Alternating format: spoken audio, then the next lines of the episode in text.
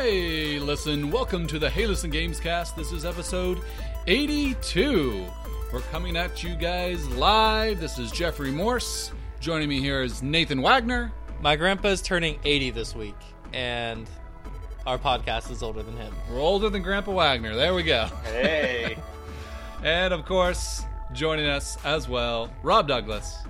Shout out to my uh, ginger cousin Shaun White for winning gold. Yeah, we, we just got done watching the uh, Olympic gold medalist. Uh, me and Nathan just jumped up and started like yelling and giving each other high fives. So it's a it's a good good time to uh, be an American right now. I Yeah, want a kinda reboot of Shaun White snowboarding. Just kidding, kinda I don't. a little bit of That game was terrible. At at least like a new snowboard kids or 1080 snowboarding. Like Yeah, I'd be okay. An actual good Yeah. snowboarding game would be great. Yeah, for sure. Uh, but yeah, we got a fun show for you guys today. Uh, we are returning a old fan favorite segment, uh, questions with Rob, and we are going to be talking all about video game villains. And uh, Rob's got a going to be leading a really great discussion on uh, what makes a good villain, and some of we'll be talking, of course, our favorite villains and more. But first, our new segment. We are going to be talking about some hot rumors uh, came out this week. Um, coming out actually early this morning. Uh, Spyro. You guys remember Spyro the Dragon? Uh, little purple friend uh, back in the original PlayStation.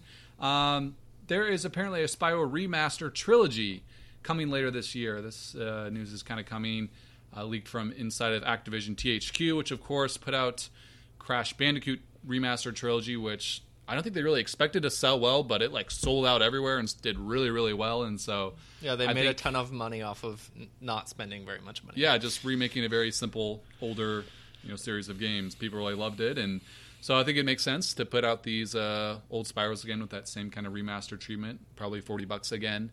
Um, I think a lot of people are probably going to enjoy this one as well. What do you What do you guys think? Do you want this? Are you interested? Yeah, I mean, I think the reason that the Crash trilogy did so well is because they like literally remade the whole game from the ground up. Like it looked really, really good, and I mean, it looked but like a it PS4 also game. yeah, it looked like a PS4 game, but it retained the feel of like a Did of not the play like original Crash. game. It didn't play like a modern game. Yeah. Um, but you know, if you can go back to your childhood for forty bucks and have it look as beautiful as you remember it looking, because if you Mm-hmm. go back, it doesn't look that good now. Um, I think a lot of people are willing to pay up for that. Wasn't the new one Crash Bandicoot? Wasn't it even harder than the old one? Like the platforming was actually even more In a like yeah, it wasn't. They literally kept like a lot of the same old terrible physics that were in the original game. So like, I put in about an hour into that game, and it felt very like janky and like there was a lot of times where I felt like I made a jump or I actually didn't. And it's very like specific on where you need to land, like pixel perfect Yeah. on jumps and stuff. So. Yeah, they definitely did not make it any more accessible. Um, that's for sure. But it, it looked really pretty. and as long as it looks pretty, yeah, must I be just good. I'm just hoping because I did mess around with a little bit of the new Skylander games, which have Spyro in it. Like it's kind of Skylander's really originally kind of spun off of the Spyro universe or whatever. Yeah, Yeah. Um, and the Spyro like uh, model they used in those games was really weird looking. Like he looked more like an actual like dragon than he did like kind of like the friendly cartoony mascot in the original game. So I'm hoping they kind of go back to that original kind of art style and uh, use a different model. Um, but I am potentially interested in this because I never really played Spyro. I messed around with it as a kid, but not owning a PlayStation yeah. um, this you know Spyro being more akin to more of a Mario 64 type game, unlike Crash Bandicoot, which is you know more Yeah, linear. Spyro was a little bit more like collectathon, like its worlds. Well, not you know Well, you're open. much We're just a little bit straight more the open time. Yeah, it was around, more yeah, open. versus It wasn't Crash, which was necessarily just like on rails. It wasn't a basically. runaway from a rock or just you know straight platforming. Yeah, Yeah, so I don't know. This is uh, exciting news. Good good news for PlayStation fans. You know, giving them some more nostalgia. Could be an easy win again for Activision, and uh, yeah. So yeah. The rumor did include that it would come to PS4 this year, and then it would come to other systems in 2019. Basically, probably like oh. a year exclusivity or something like that. well, if that. that happens, I may just wait and get it on the Switch. Then Yeah. that'd be cool. Yeah, Um, cool. So our next news piece, I just threw this in because I've been playing a lot of Rocket League lately, and this made me really excited. They're making Rocket League branded RC Hot Wheels. I don't know if you guys saw the picture. I posted the link to you guys. so so real Hot Wheels? yeah, so this is a real Hot Wheel set that's coming out, but it's not like your you know typical Hot Wheels that you know you just you know four or five bucks you put on the floor and you just you know roll them around. This is like an actual RC Hot Wheel set. The Hot Wheels making, and you have like these big Rocket League you know nice Hot Wheel cars that you buy. You control them with your smartphone, and then you get a little battle arena with like a ball that like ha- when it actually goes through the goal in the little arena that you have, it'll like detect and like make sounds and stuff like that. So this is like a full on like action RC This- like Rocket League game in real life. This sounds like a horrible idea. I don't think it will work at all. I hope works. someone I know gets it so I can laugh at how bad it is. But I, I think it's a great idea. It'll probably sell well just based off the name, but I don't think it'll be actually fun or work very well. Yeah, I mean they've done uh, Hot Wheels crossover inside of Rocket League itself. Like you can get Yeah. like antenna toppers and all that kind of stuff with like kind of cross promotion. So um, I think I think it's great for this. You know, Psyonix being such a kind of small company to get this kind of exposure. And Totally. the- I mean, the Hot Wheels section at stores is still huge. Like you walk into a you know a Target or something, they have tons of that kind of stuff. But, but I know I. I'm kind of sad that they can't uh, actually boost up into the air like real Rocket uh, League cars, but you know, next next best thing, I suppose. So Uh, you got to wait for Rocket League 2 for them to be able to do that. The, Yeah. uh, sequel. yes, exactly.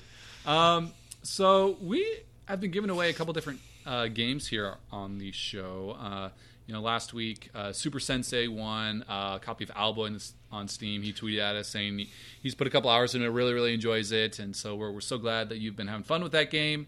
And uh, we've been wanting to give away um, some more games to you guys. You know, to just kind of keep up uh, this uh, new uh, kind of s- part of the show that we've been doing. So I'm going to hand this part actually over to you, Rob, and uh, Rob is going to tell you guys about our next giveaway game. And uh, Well, we have one out right now. oh, is it already posted? We posted it last week. We said we would give it away this week. Life is oh, Strange, right. season that's one. right. Life is Strange, season one. Um, so we put this out on our Twitter, and what did the people do, Rob? So the they had to answer a question. Asked, all you have to do is answer a question. What is your favorite point and click adventure game?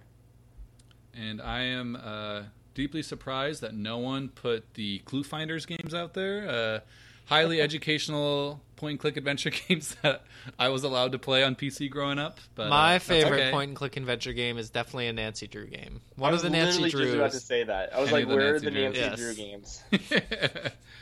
I mean, I Um, was actually kind of pre- impressed. You know, some of the answers. My favorite one, Matt said he said that he had to go back to his childhood, young childhood nostalgia, and say Pajama Sam. that was another classic. Uh, Pajama Sam. classic That is game. a classic. Well, so Does Freddy Fish Freddy count as a Fish, point, yeah. point and click adventure game? I think it does. Like I never thought of It it, that is, way, it but I mean, I guess you were pointing and clicking. So it is. I mean, that is the definition Yeah, of a point those- and click game. Those old humongous games were actually a, a lot of fun. I really enjoyed They're those awesome. Now you They're mention awesome. You can get them all on Steam, and they go on sale fairly regularly. Oh, perfect. yeah, I believe There it. you go. There you right. go. Well, our winner for that, we had about five or six people um, enter in that. And our winner is Rick Hines at uh, Heineman on Twitter. Um, he gave us way too many choices. And so I'll just read a couple of them. He said, like, Monkey Island, Discworld, Grim Fandango, The Telltale Gems, He said- probably Day of the Tentacle, I think is what he kind of ended up on. Yeah, But yeah. uh, he, he said it was really hard to choose. So we, uh, we had a point and click fan in in the crowd. yeah, he he listed off half those games I didn't even like recognize. But uh, so, yeah, so congratulations to Rick. Uh, we will uh, shoot you a DM on Twitter and give you uh, Life is Strange season one. And uh, as, as with all of our giveaways, we'd love to uh, hear your thoughts after you, you know spend a little time with it. Uh, be sure to let us know what you think of the game and. Be on the lookout on our Twitter again this weekend for our next giveaway. We'll put that up on our Twitter following the show here today. So, next news is kind of rumor, but pretty much confirmed. Kind of multiple rumor. Multiple sources. sources confirmed this, I believe. But uh, there's a talk going around the internet this last week that uh, obviously we know Metroid Prime Four is announced. Nintendo talked about that at E3, but they didn't say a a, developer. All they said was it's not retro, basically. Mm-hmm. Um, and so people have been speculating about this for a long time, and the kind of sources came out this last week and said that it is Bandai Namco um, Singapore, I Yeah. believe, who's working on this game. And uh, some of the developers, those are some of the developers who actually were working on Star Wars 13 at 13 um, that never came out. I guess a lot of them somehow ended up over there and are now working on crazy. Metroid Prime 4. Which that game looked amazing. So that game did look really So cool. are we gonna get like a nitty gritty like underworld Metroid game with uh uh, active cover systems. Active cover Well, system. this is And still a cinematic numbered cutscenes. sequel. Like this is Metroid Prime Four, so I think it's going to be Yeah, very I'm- similar in the vein of Metroid Prime Three and stuff. Like kind of the follow up, leading to the post credit scene of that game. I think it was like Sylux's ship or something like that. But I mean, I think this is good news because Nintendo's obviously kind of trusted them with yeah, they did. like, Smash they did Smash Four, and we know all know that that's probably, in my opinion, the best Smash game. Well, like if if Nintendo trusts them with Yeah. Smash Bros, which is like pretty much like their biggest seller outside of just you know mainline Mario games, like I think they have enough trust to put Metroid Prime Four in there as well. And just as like kind of a background, all Metroid games have been developed by you know Nintendo's uh, you know Japanese studios.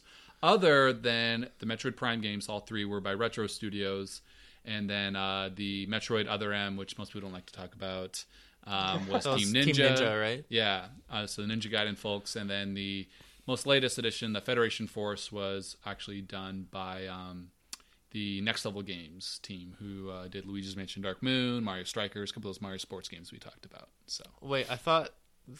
Oh, Federation Force. Yeah. Yes, Federation I thought you were talking about uh, Return of Samus. no, that one that one was also kind of a collaboration, but that was kind of Nintendo and uh, the team that MercurySteam that did uh, some Castlevania stuff. So Yeah. So Nintendo has kind of experimented a little bit um, with you know partnering with other studios, but I think Bandai Namco is a pretty solid choice to uh, to partner up with. Yeah, I mean, I think that obviously, I think that makes a lot of sense because you're you're kind of counting up and saying like, okay, these are the Nintendo teams we know about, and it seems like which one would be available to work on Metroid, and obviously the answer is none of them. It's yeah, this team at Bandai Namco, and I think it is exciting that they do have developers who said, um, you know, who were working on this game that looks so promising. And I so I read that uh, book by Jason Schreier last week, yeah. and one of the quotes from the developers was like, their favorite team they've ever worked on was working on that Star Wars thirteen thirteen game with that team. Huh. So they really like they said if they could ever partner up with any of those devs again, they'd love to do it. So Interesting. the Oh, fact that's that cool. So they kind of a apparently a, bunch of them true. went to Singapore, Bandai, yeah, kind of stay Singapore, together and a little stayed bit. together at least somewhat is pretty cool. Yeah. exciting. That's good news. Awesome. Um, so Kingdom Hearts three, you know that little game that uh, has been in development for you know like a decade, uh, dropped a new trailer out of nowhere this week, and uh, basically was a Monsters Inc. trailer. It was Mike Wazowski, you know, Sully, the whole gang there. Um, you know, that's a world that is, I think, beloved by many audiences around the world. Um, but the real, uh, the real shocker came at the end of that trailer. They posted 2018 as the release date for this game. They didn't say fall. They didn't say summer. They didn't say you know They December. just said 2018. They said 2018, very vague. Which- Which, Ha- they have been saying 2018. Is that correct, Rob? Like they had Yeah. said 2018 last year. Well, you know? I mean, they've been saying 2018 for the last year, Yeah. but they So this also is were nothing saying, new. They also But they're just said, you know, recommitting to 2007, 2008, 2009, 2012, 2013, 14, 16, Well, 17. Rob, you and sound like you've been burned. I okay. So here's the thing, guys. I I was telling you them before the show. I love Kingdom Hearts. I played the first two and some of the spin-offs and uh, the spin-offs kind of started getting too weird and if you're like a hardcore Kingdom Hearts fan you're like oh my gosh he can't be a Kingdom Hearts fan unless he's played the other spin-offs I don't have enough time to figure out who all these are. there's like more Kingdom Hearts spin-offs than Mario sports games. And you listen to last week's episode, you know there's a lot of Mario sports games. It's very true. So I, I mean, obviously the two main ones are the biggest ones you need to play. Um, but I played them back when they first came out on PlayStation Two. So I've been waiting two system generations for this game, a decade of time to finish the story, and I every time they drop a new trailer, I mean we've been getting trailers for the last like what five years now. Yeah. Yeah. Every time they PS4 drop a new announced. trailer, there's no hype left. Like think- the hype train, it is out of fuel. There's Yeah. no coal for the fire. The hype train is parked on the side of the railroad, basically just saying, "Okay, if you don't just release this game, we we're done." like I think I know the. there's Go ahead. Sorry. I know there's some exciting news in this new one. I mean, obviously we already had Toy Story announced in the last one. Monsters Inc. is new included in this one, which is pretty cool. I'm really excited about that. Like Monsters Inc. is one of my favorite Pixar movies, but just release the freaking game already. I think the most exciting thing that I saw from this trailer was just seeing like bu- iconic characters I know, like Buzz and Sully and Mike Wazowski, all talking like heavy, deep Japanese voices. the trailer obviously wasn't translated Yeah. or dubbed. Or It was like a anything yet. Disney Japanese convention that it came out. Yeah, exactly. Yeah, it was a Disney Japanese convention, so it was just well, really company funny to watch Kingdom it Hearts and hear. is Japanese. Yeah, well, Yeah, yeah, Not obviously. here, John Goodman or whatever. Yeah, and to not hear Crystal. just to hear, and I was like, oh, sorry, don't, don't be offended, anyone. I just can't speak Japanese.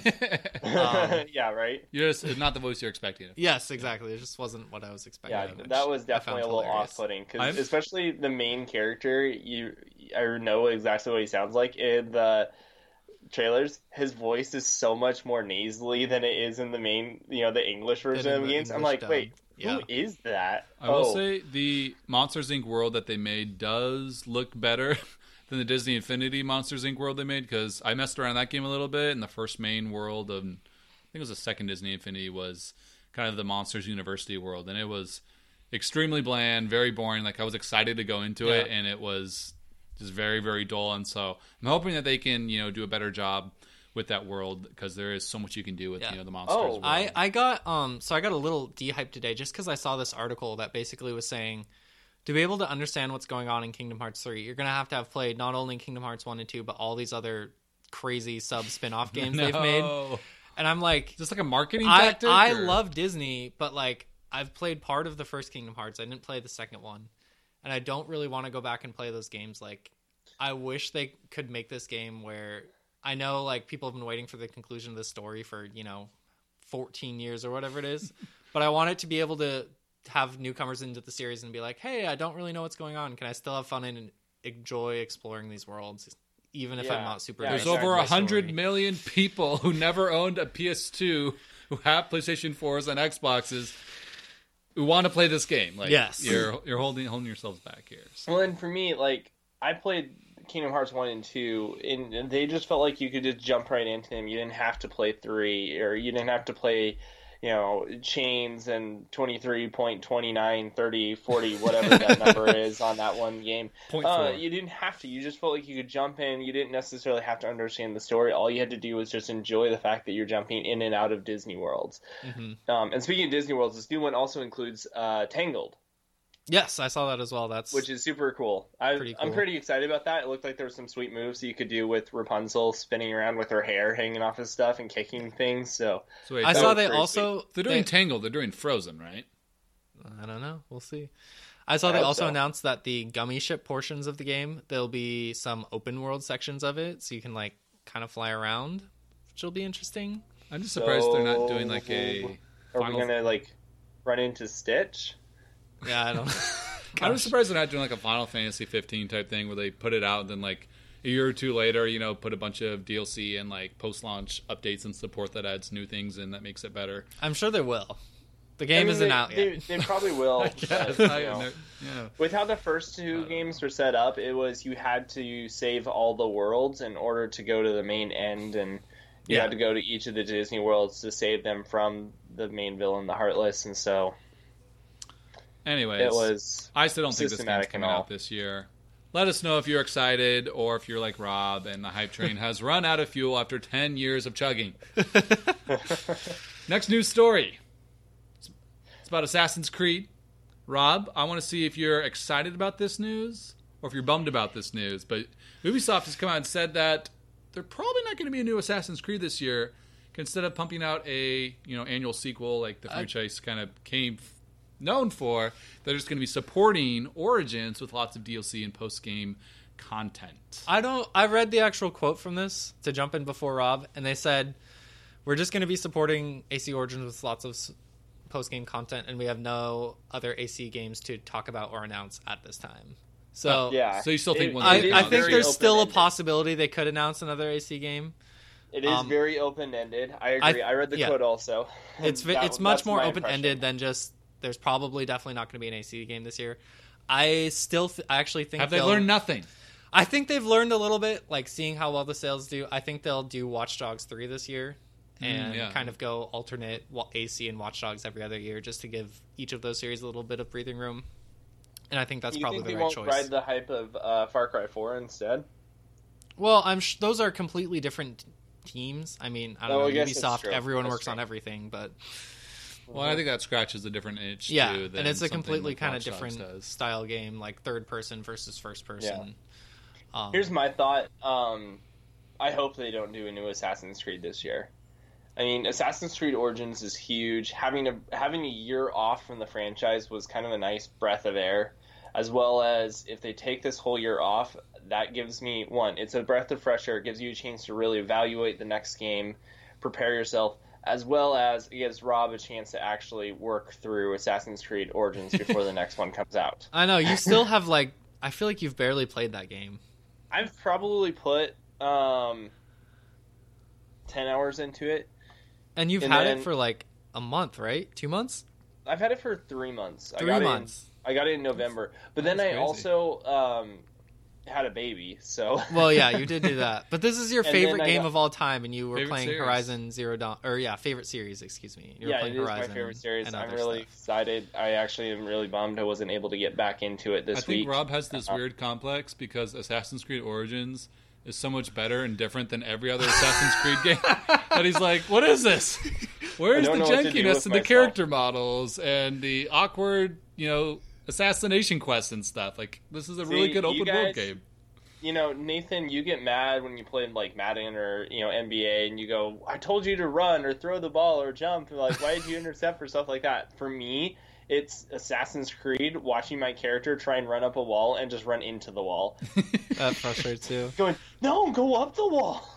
You know, it was really funny. No, my wife, to- my wife told me like last week I was playing 2K. She's like, I don't know why you play 2K. Literally every time you play that game, you start getting mad at it because like your character doesn't run in the right spot or like loses the ball or something like that. Like you should play something else. Sorry, Rob. Go ahead. I, I I totally agree. I sometimes you just have to have a game that just makes you mad. Yeah, that's true. Um, that's what every Dark Souls user is uh, saying every day of their lives. But I just, I have been like, since it's so huge, I felt like I could step away from it for a little bit to do something that was still a little bit fresh in my memory. I wanted Yeah. to beat the DLC for Horizon Zero Dawn before I forgot how to play Horizon Zero Dawn because that's a real thing. that is a very real thing. I can confirm. It is very real, and so I I really wanted to jump back into Assassin's Creed this last week, but I will definitely be jumping back in this next week. I'm And sure, trying to sure that is on the docket through. for you, Rob. And it sounds like we're all giving the thumbs up. Ubisoft, you know, it's okay if you don't put Assassin's Creed out this year. We'd love for you to, you know, just focus on Origins and you Yeah. know, maybe put a Watch Dogs or something else out. So All right, so we've got Absolutely. one more quick thing. Is that right, Rob? Before we move on. Yeah, just Sea of Thieves is coming out here pretty quickly. Um, lots of hype around this game. March Lots of twentieth. yeah, yeah, yeah. It's awesome. Uh, I mean, just the amount of they did the alpha not too long ago. I think the beta is coming up here soon. They did a beta, like a Or closed beta is- beta. yeah, Yeah, I- it I'm it sure they'll do an open beta. was pretty before I positive that. think they're doing I- an from what I open. I think they're doing an open beta sometime in February or early March. Yeah, I'm sure what they they've- will. What they've talked about, but uh, one of the things that came out in some of their interviews, they've been talking a lot about like uh, four four player only uh, only on your crew. They've been talking a lot about just how there's some other things that they're adding. But one of the things that was suggested that they are adding is pet microtransactions. So, And do I'm you? not talking like you know you call your significant other your pet. I'm talking like actual parrots, dogs. And like, skeleton is that going to be Is that like a a- paywall? or like, do, do we know how that's going to work? We don't really know a whole lot of. Is it going going to be like a loot it. box? Like I pay a dollar and I could get like a Dalmatian, or I could get like Dalmatian on the a hyena or a parrot, or I think it's going to be more along Who the has a lines hyena of as a like, pet? Nathan? no.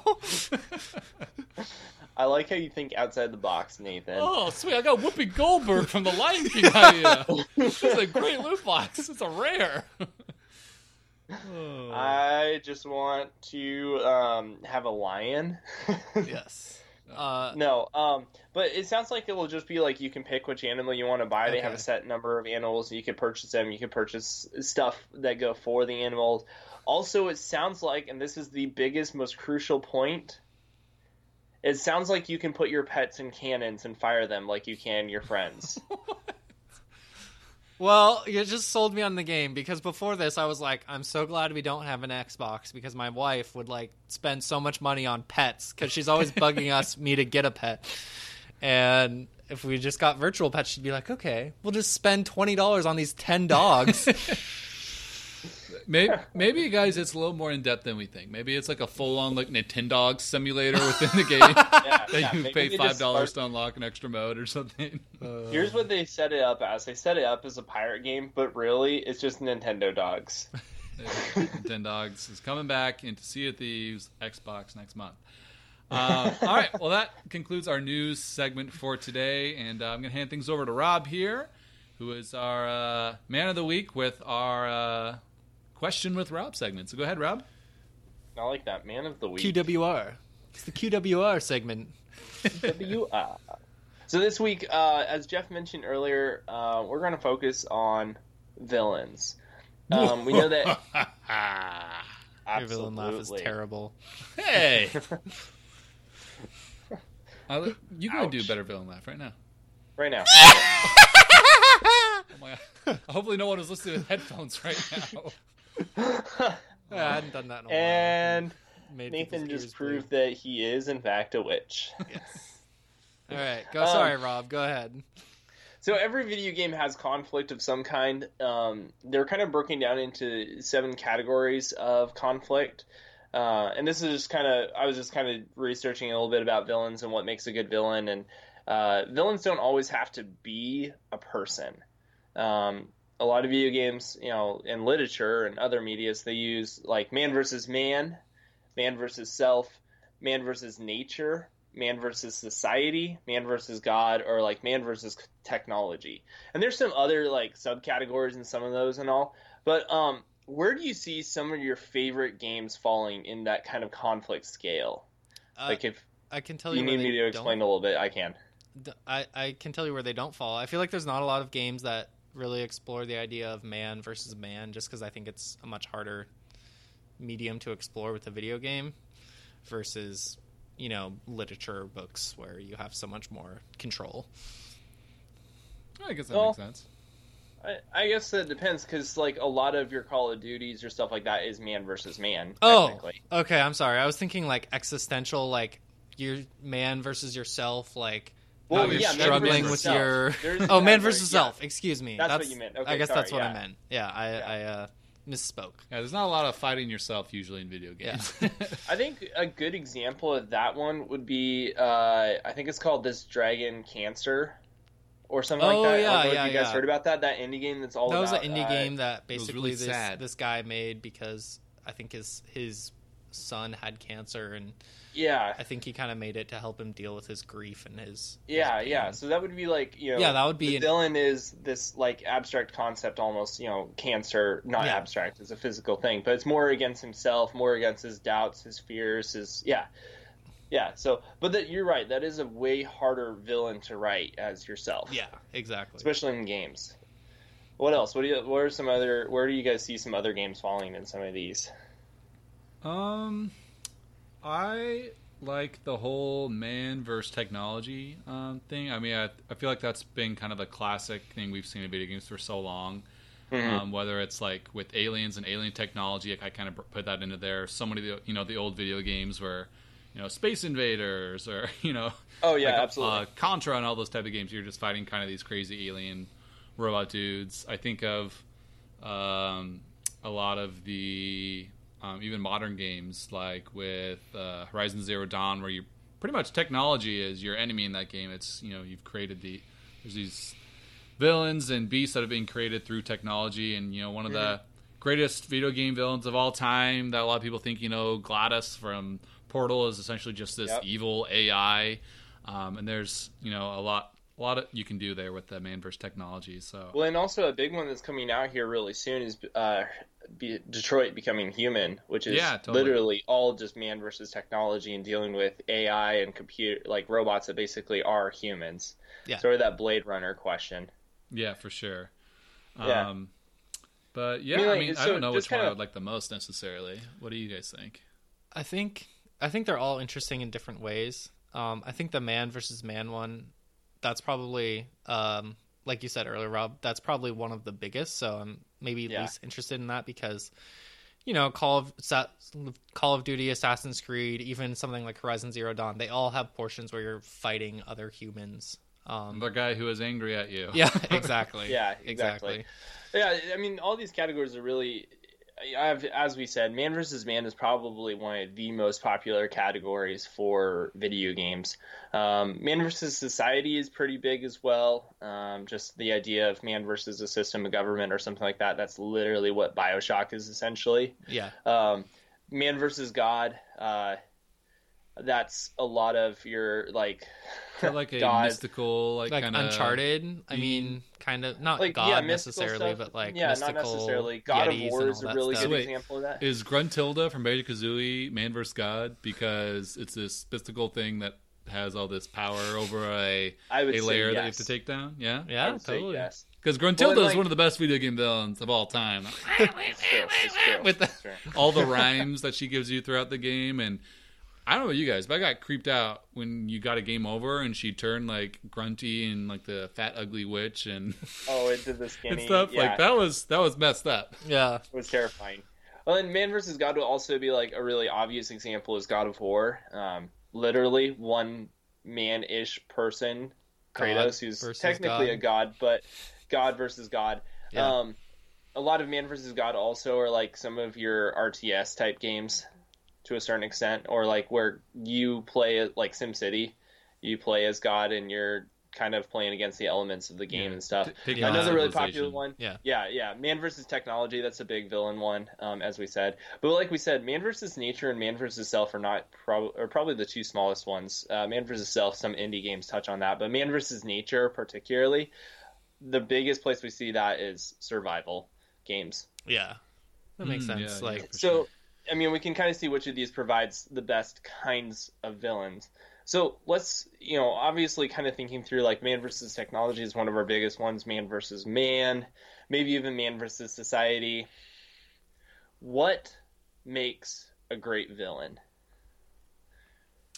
Like, what are some characteristics think- of a good villain? I think a good villain, um, number one, has to have a good like character design that makes them interesting and makes them like stand Mhm. out. Like that's why Bowser is you know the most iconic video game villain ever. Like it's not because he's a complex character. like we we No, don't care about the backstory of Bowser and why he's kidnapping Peach, but his design, you know, from all those old classic Mario games. I remember the first time I saw Bowser in Super Mario World and the that crazy Koopa clown car and that creepy, you know, sprite that he had up in there and up into Mario 64 when I saw him in 3D for the first time as this huge beast like it was just kind of really uh, like eye opening. I never really forgot, you know, those those Yeah. moments. And so you have to have a really good um, character design and art just design. design of what. Yeah. Yeah, Nintendo and uh, JRPGs are pretty good about making some fairly unique looking enemies. Yeah, like a lot of those old Japanese, like,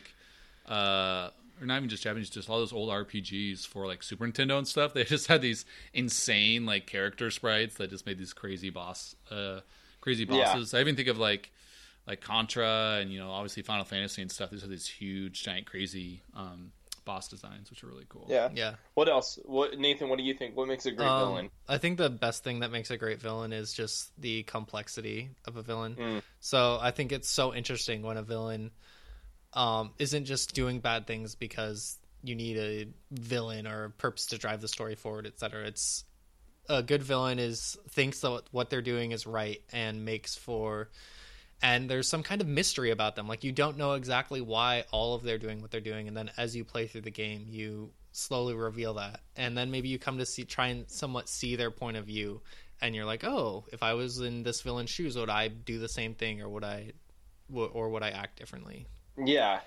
No, Like, absolutely. What's an example of that um for you guys? What do you? so gosh. I'm trying to think. this is jumping Wanna- forward. Just okay two things. This is jumping forward a little bit but also uh slight uh spoilers for arkham city.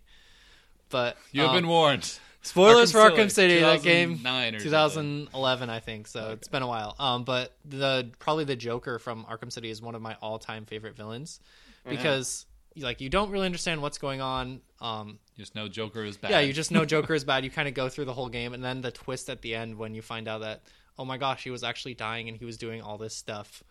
Um, for a reason and for a purpose. And then when he dies at the end of that game, like you feel like you finish that game and you're like, It's so heavy. oh my gosh, like was I so kind broken did over the Joker is actually dead. Like, yes, I'm Batman, but Batman kind of needs Joker. Like, it's like the Batman Lego movie. From yeah, exactly. Um, when we saw it it, we so saw the heavy. I was- ramifications of that in uh, Arkham Knight, even where basically he's hallucinating Just the Joker. Yeah, everywhere he's and like all this stuff, and like the whole time. like that just wrecked him. And I Yeah. think like yeah, like you said, it's got to have they got to have that twist, almost that motivation and where they fall and that sort of thing. I think another thing that a lot of uh, villains need to have that is kind of along that same lines. They need to hit us where it hurts.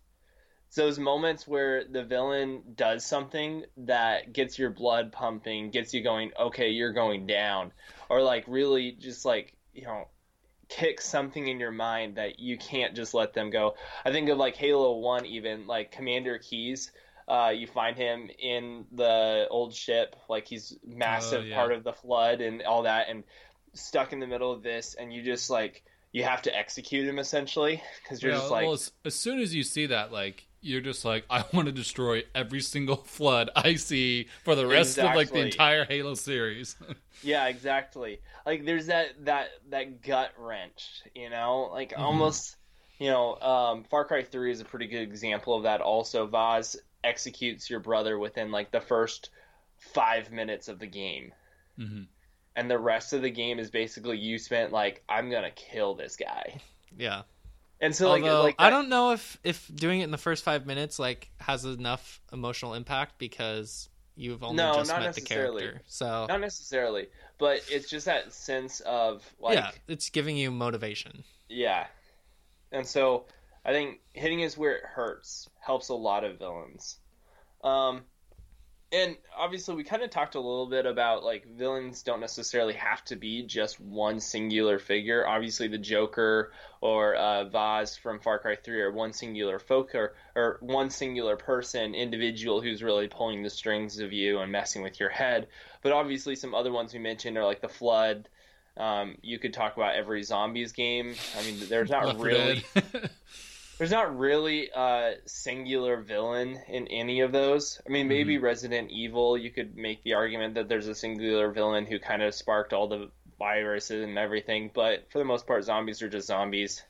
I mean, you could even throw out things like pigs from Angry Birds. Um, I love the pigs. Dude, the Angry Birds have, like- movie is surprisingly good. It's on Netflix. You should check it out. Did you watch it? I've watched it like twice. It's great. I didn't know It's that. hilarious. It was funny. and you just lost a little bit of respect. Hey, at least you didn't watch Assassin's Creed twice. exactly. That's true. That's true. I haven't even seen it once. I'm I'm too afraid to watch it. um, but what like when you start thinking of like some of those like an army or a concept, do you guys have any games that you think of that are like really stand out in your mind that did a, a group of villains or an army or like that really well?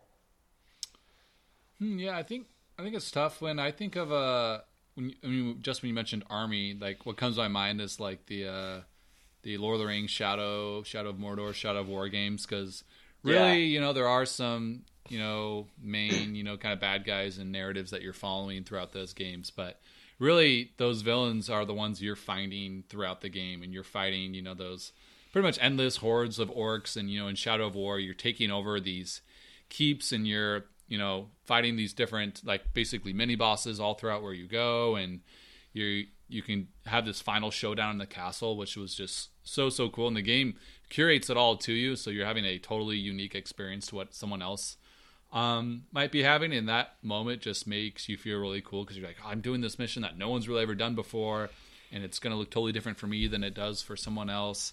And it kind of make made that whole world and army feel alive. Like if it was i kind of preferred it that way that there was so many different villains and things going on Yeah. it was basically just a giant world of conflict rather than you know oh Yeah. you're just fighting sauron you know there's the first sauron fight the second and the third like it's much Yeah. more deep and more more to explore Yeah. with that army Yeah, there and the fact that it kind of tailors to each person's experiences. yeah for sure Yeah, yeah. what Um, do you think, Nathan? I think a series that actually does a really good job of this is the Assassin's Creed series because Hmm. there's the Templars versus the Assassins, and so while each game has individual villains and stuff that you're going after. They're all part of this greater society. Um, usually the Templars that you're fight that you're facing, and so you. Um, I think that does a really good job of both um, in each individual game and then bringing the games together of weaving a really interesting thread of this greater army um, or greater you know society that has existed throughout history apparently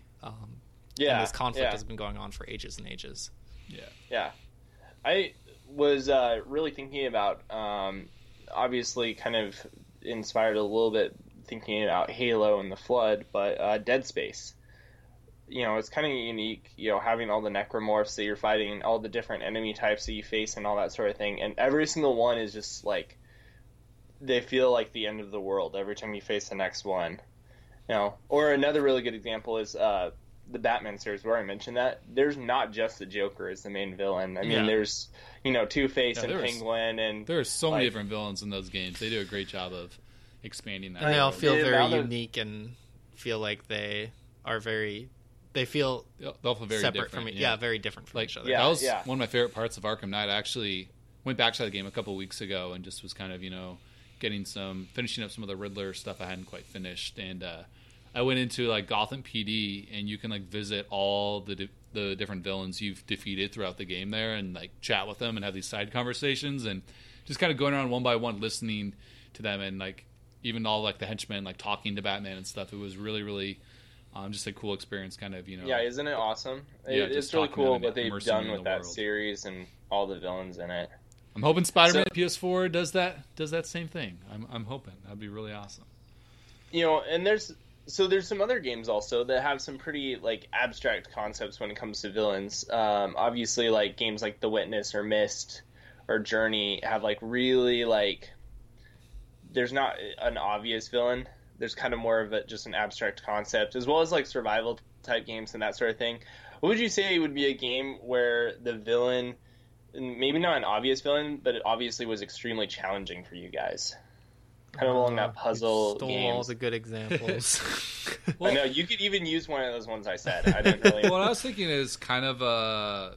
uh, Firewatch, which was basically man versus self, which we hadn't Yeah. really talked a lot about yet. yeah, but yeah, You you come into this game with this tragic backstory with this character who's just looking for an escape, and then you make this relationship with another you know person, but you never meet them. You never see that person's face. You never really see anyone throughout that whole story, and mm-hmm. pretty much all, the whole story throughout that game is pretty much all curated within your own mind and what your experiences and what you're seeing and feeling and you're based off your past experiences and so i really liked that as a conflict i i you know there wasn't really like a singular central villain who was doing stuff it was just all kind of this interwoven inner conflict which i thought they yeah. pulled off really well, and they did such a good job that you know I'm super excited for their Into the Valley or Valley of the Gods, I think is what it's called. Valley Their- of the Gods Yeah. their next yeah, game that that'd- they're putting out be super just cool. because I know they they uh, deal well with that man versus self, which we haven't really Yeah.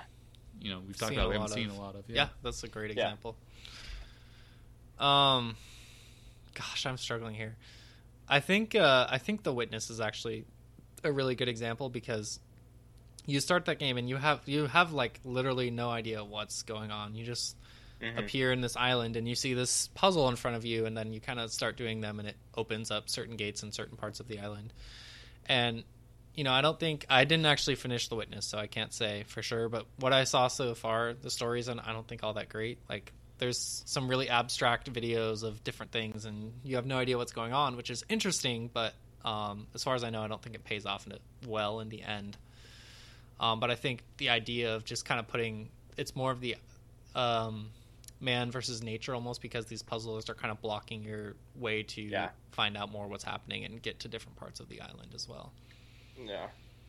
Uh, probably my favorite example, a game that I played not too long ago, was uh, Brothers: A Tale of Two Sons, Mm-hmm. which is like a you know the dual stick controller type Mhm. game where each stick controls a different one of the characters. But it's all these puzzles. You're working together, and like it almost like the conflict, like the villain is almost your ability to control both brothers at the same time. Mm-hmm.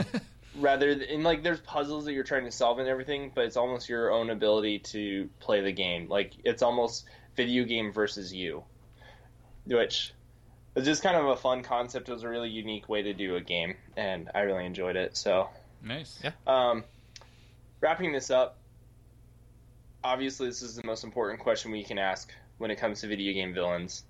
Who's your favorite? Top one, number one on the list. Who is it? Well, I talked about Bowser earlier, and just for being so iconic, I feel like I kind of have to say he's my favorite villain because if they made a Mario game that didn't have Bowser in it, I'd be really mad. but at the same time, you know, he doesn't have what Nathan talked about. He's not very complex. He doesn't really have anything interesting about him um, beyond, you know, just he's always kind of been there. So I don't know. It's it's tough for me. I think I think uh, maybe something. Ah, man, that's tough. do you need some time? I mean, I, I don't want to just give a cop I, out. I Bowser actually so I've I've thought I I've thought about this a little bit and I've had kind of trouble like obviously Zelda's my favorite series I love Ganondorf but Mhm. I'm actually gonna go a little bit different um w- I don't know if I could say it's my favorite but one of my favorite villains of all time is actually Majora's Mask because in that game like the mask is the thing that's actually evil and it takes Skull Kid and it's you kind of as you journey throughout that game you kind of learn like Skull Kid is kind of just this innocent person who's kind of just an idiot running around. And then the mask takes advantage of him and ends up um, convincing the moon to start going down. And so the moon is kind of this villain in the game as well. Um, and so it's just a really interesting take on what villains are and kind of flips it on its head. Like Yeah. um, like you said, and for a game that for the longest time just had Ganon and Ganondorf as the main villains, just these big bad guys. I think it was a really Yeah. interesting take for this Mhm. series and a different way to go. Yeah. Um, Rob, you know, we I already we kind of already talked a little bit about the Joker, and obviously I love Batman. He's one of my favorite characters, and uh, the Joker is probably my favorite villain out of most comic books ever written. Um, but you know, as as I've thought a little bit about it, I'm actually going to go a, a different direction because I I've really been like out of the games I've played that have made me think the most when it came down to a villain was Bioshock Infinite. Um, okay, why? and the villain is the fact that it's got like a whole multiverse thing and stuff. It gets really complicated at the end, but essentially, the big bad villain that you were fighting ends up being yourself. Yeah.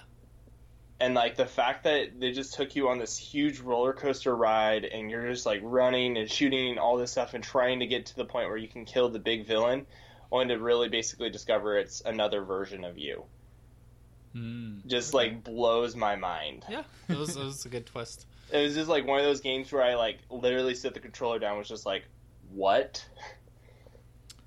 For a good five minutes. So that, There you that's a good choice. I really like Bioshock Infinite. The only problem I have with it is towards the end of the game, it gets a little too. The, the enemies get a little bit too bullet spongy, like they take forever to kill. So yeah, that's true. You just gotta yeah, it is. You kind of have to work through some of the bigger enemies and just kind of keep going. But Yeah. yeah, it's got a great ending, great twist. yeah, it's good payoff. cool. Um, so I'm gonna go a little outside of the box here. I'm gonna Okay. say my uh, favorite villain um, is Plague Knight from uh, the Shovel Knight uh, games. And I'm picking him because um, I really liked this character the first time I saw him playing through, you know, the base game of Shovel Knight because you know, he has this really cool alchemy level. He has like probably my favorite stage theme, and uh, but what really made him my favorite, I think, was when I actually played through the uh, Plague of Darkness, like the uh, the Plague Knight campaign that they made uh, based off of you know their Kickstarter goals, and that was the first you know. Uh, DLC pack really to come out for Shovel Knight, and so you played through the game as Plague Knight, and which I thought was oh cool. I could play as my favorite boss character.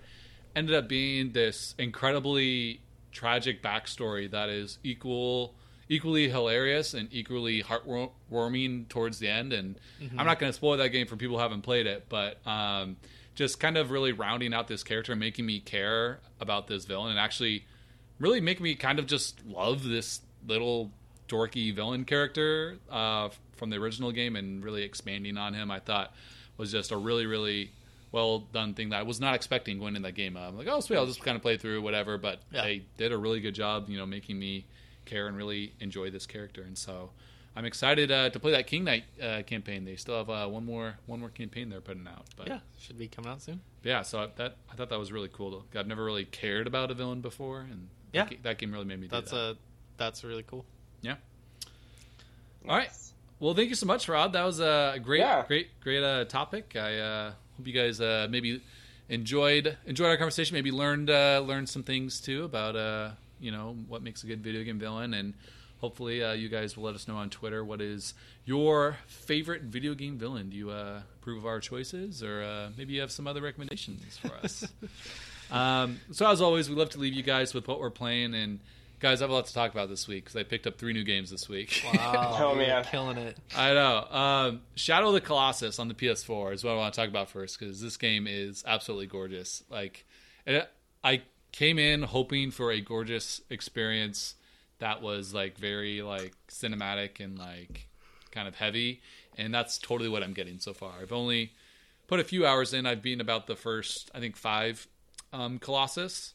And when you first like discover a Colossus for the first time, it's this cool moment where you see it kind of way off in the distance, and as you get closer, it you know starts to kind of activate or come notice that you're there and start to move around. And what initially looks very small at first is very very large the closer you get to it, and um, it's just really fun exploring exploring uh, the world. I mean, there's not a ton in the world, but the rides there, like the camera does kind of this cool motion where it goes off, and it almost looks like this you know artistic shot from like a you know a cinematic like movie or something like that and so Oh, that's cool. yeah it just really builds up that world and making you feel like you're kind of like a visitor looking into this world which is really cool but Does it?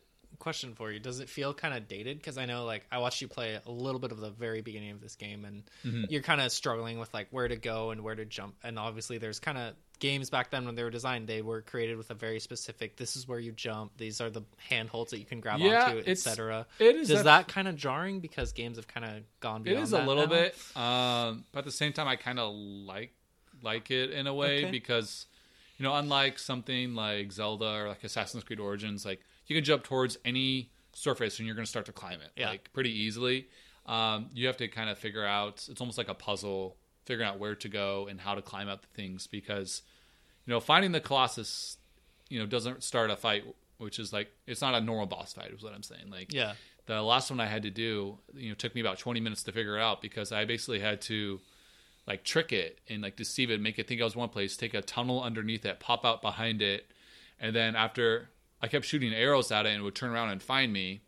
And then finally I realized I'm like, I'm gonna see what happens if I don't shoot an arrow. So I tricked it, got went behind it, didn't shoot anything after about 10 seconds it like kneeled down and started looking through the tunnel i went in. I'm like oh perfect. Now i can jump onto its back since it kind of leaned down. And then you have this whole other platforming challenge after that. And um they map the grab button to i think r2 in that game. And so it's Oh, interesting. that takes a little while to get used to because you know you're used to jumping towards something and my character automatically grabs it. Yeah.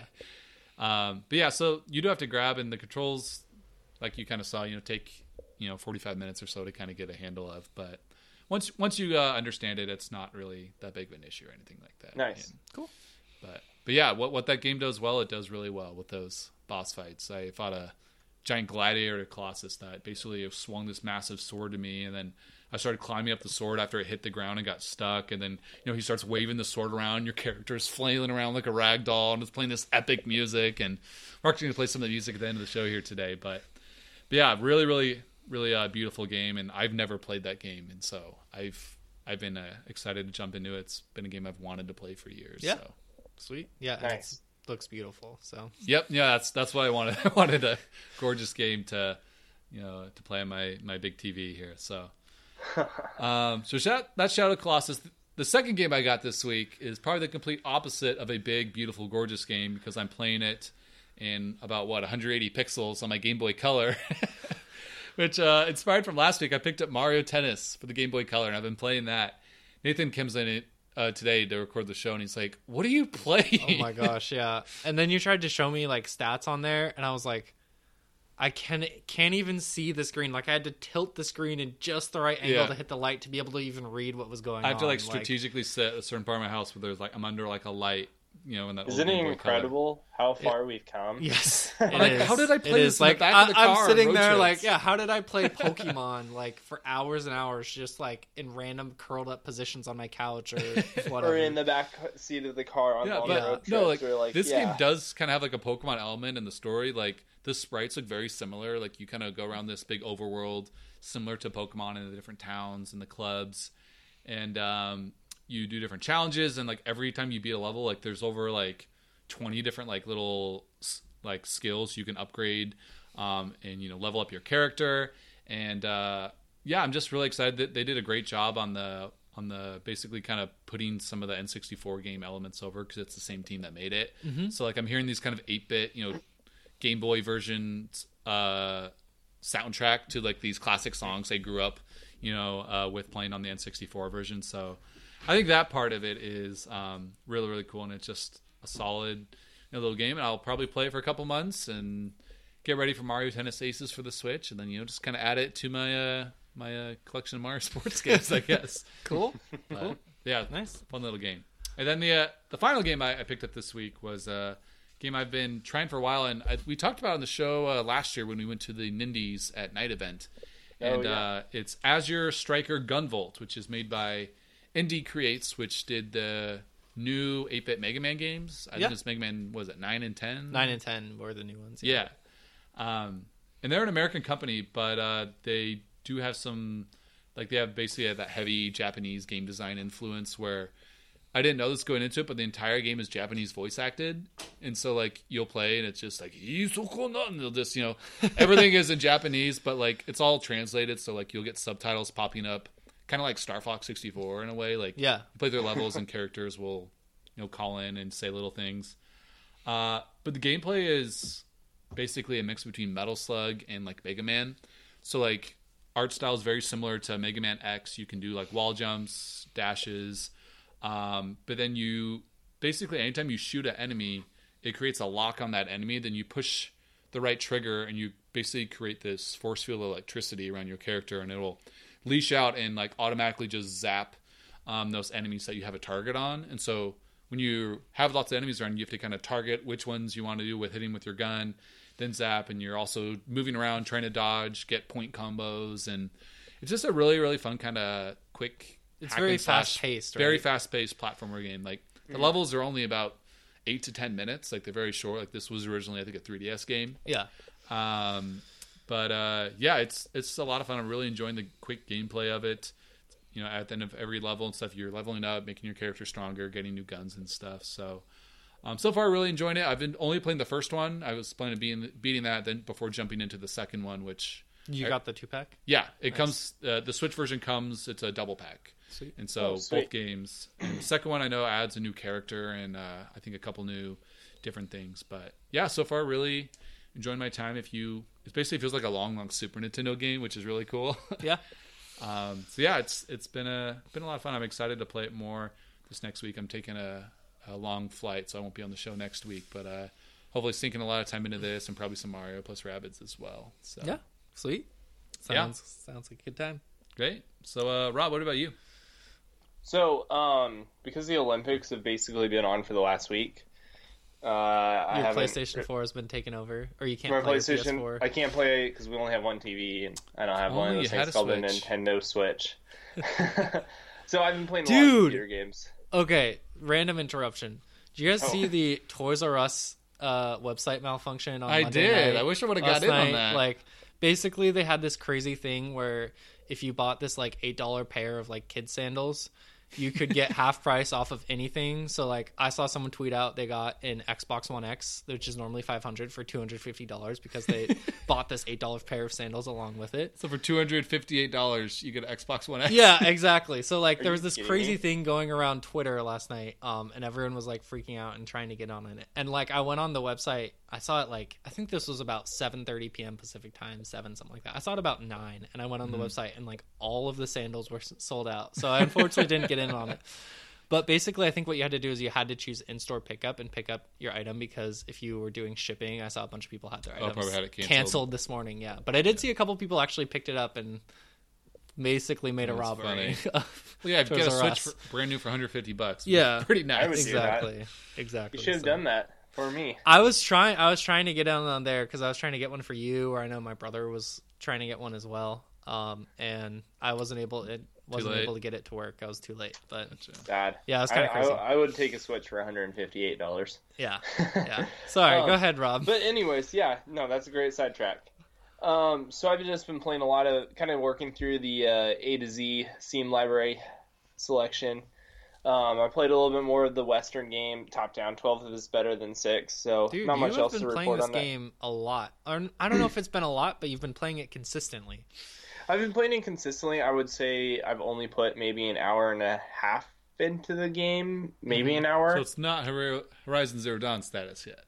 No, no. I basically I'll put like 20 minutes in here and then get off, or I'll put 30 minutes here, get off, 10 minutes here. It's it's one of those games I feel like I could just jump in, play a level or so, and then move on. Sounds like a game that'd be great for Switch. Uh, those those are great games.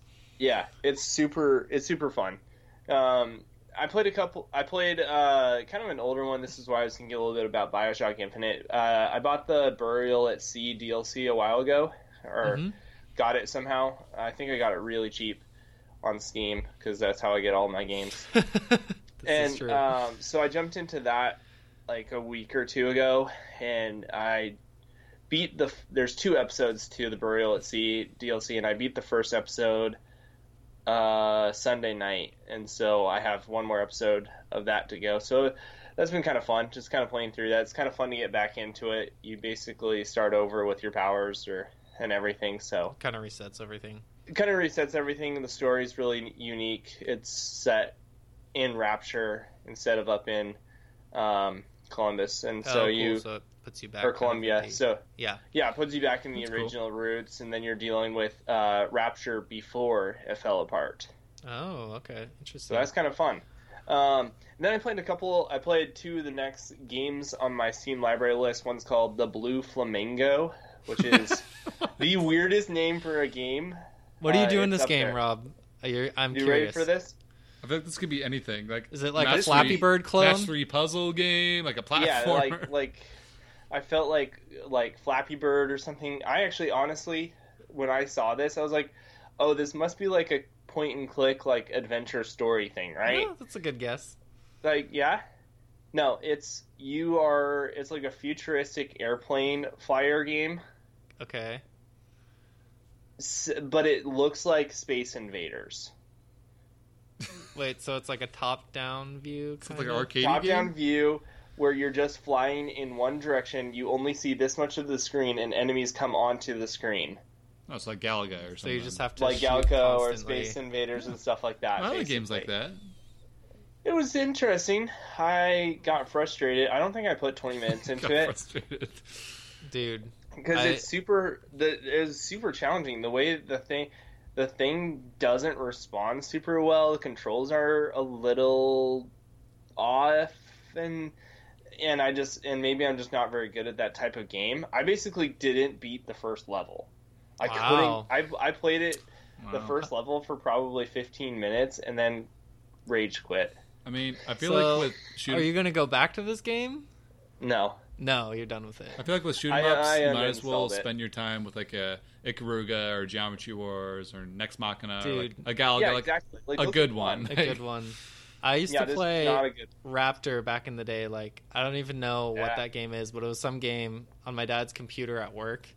That was like I think my mom probably wouldn't want me to play it because I was like six or seven. And it had like you were this like uh, plane combat pilot, and it had like blood and stuff like that in it. And I thought it was the coolest game ever at That's six. so funny. And then the last game that I, I started playing, I haven't played a lot of. It's uh, called. I don't even know if I can pronounce this correctly. Botanicula. Botanicula. I think- Botanicula. Is this a puzzle game? It is a puzzle point and click game. It's made by the same guys who made uh, Machinarium and Samorost. Oh, I've heard of that. Okay. you know two other like really uh, pretty popular uh, modern point and click games Mhm. it's kind of made in that same spirit it feels very like we did this as kind of a homework project like it doesn't feel totally as fleshed out as maybe some of those other games might be hmm but it's still pretty fun. Uh, I played only like maybe five minutes of it before I had to do something else. So I'm gonna play a little bit more of that this week, and I'll have a better idea of what it's about next Cool. week. Nice. Nice. Good That's job, Rob. nice. Uh, you've been working through the. You've been working through uh, your little Steam library uh, thing pr- pretty well. I I feel bad because I haven't really been working through my Super Nintendo game list like I said for my goal, but I played Azure Striker Gunvolt this week, and that feels like a Super Nintendo game, so I kind of substitute that and don't feel too bad. And you played Mario Tennis on your Game Boy Color. I mean, if That's true. anything is That's going retro old game, school, if I'm, so I'm still getting some retro games is. In, but uh, haven't You haven't done the haven't Super really Nintendo been playing the Super yet. Nintendo Yeah, yeah. Classic So- yet. So. Nathan. Cool. Um, I played more Skyrim on my PS4, and I said I wanted to get a platinum in 2018.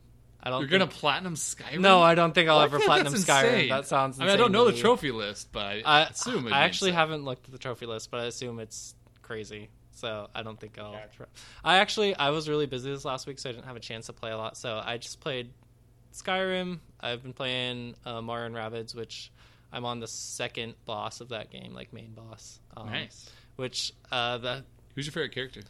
I really like. Um, actually, really like Mario Rabbid or Rabbid Mario. Yeah. I just got him. He's just very hilarious. Like every time he wins, he does like a little like he's like He's like a little guitar. yeah, he has like a little guitar. He's like a Latin Buzz from Toy Story or something yeah, like totally. that. Well, like he plays like the little like Mario like NES jingle like victory theme when Yeah. you win. It's it's yeah, kind of it's cool. it's That's really awesome. great. So that game, the writing in that game is just so hilarious. Um, Did you get to the part about Bowser Jr. having a phone call with yes, his dad with taking his dad out and the his chores and yeah, it was so funny. The and that game is perfect for Switch too because you can just play like one or two battles and then be like, all right, I'm gonna do something else and jump off. Yeah. So it works really well. So that's what I've been playing. Nothing new or too exciting. Glad to hear you're still liking it. Yeah, I'm thinking about jumping into Rhyme because that came out on Oh, uh, yeah. PS Plus, Oh, I sadly PS haven't yeah. jumped into the game of Generation Knack yet either. but it's downloaded on my PS4, so Everyone has my Mac now. also. Finally, yes, Mark Cerny is so happy that everyone gets to experience his masterpiece. exactly. It'll be great. Oh, I'm excited. All right. Well, thank you so much for tuning in, guys. Um, like I said, I'll be out next week, but we'll we uh, have some uh, fun special guests uh, joining the show. Uh, hopefully, uh, in these next couple weeks that you guys can look forward to. We will leave you with uh, the uh, Colossus theme from Shadow of the Colossus. Um, you guys have a great week, uh, we'll see you next time. Peace. Later.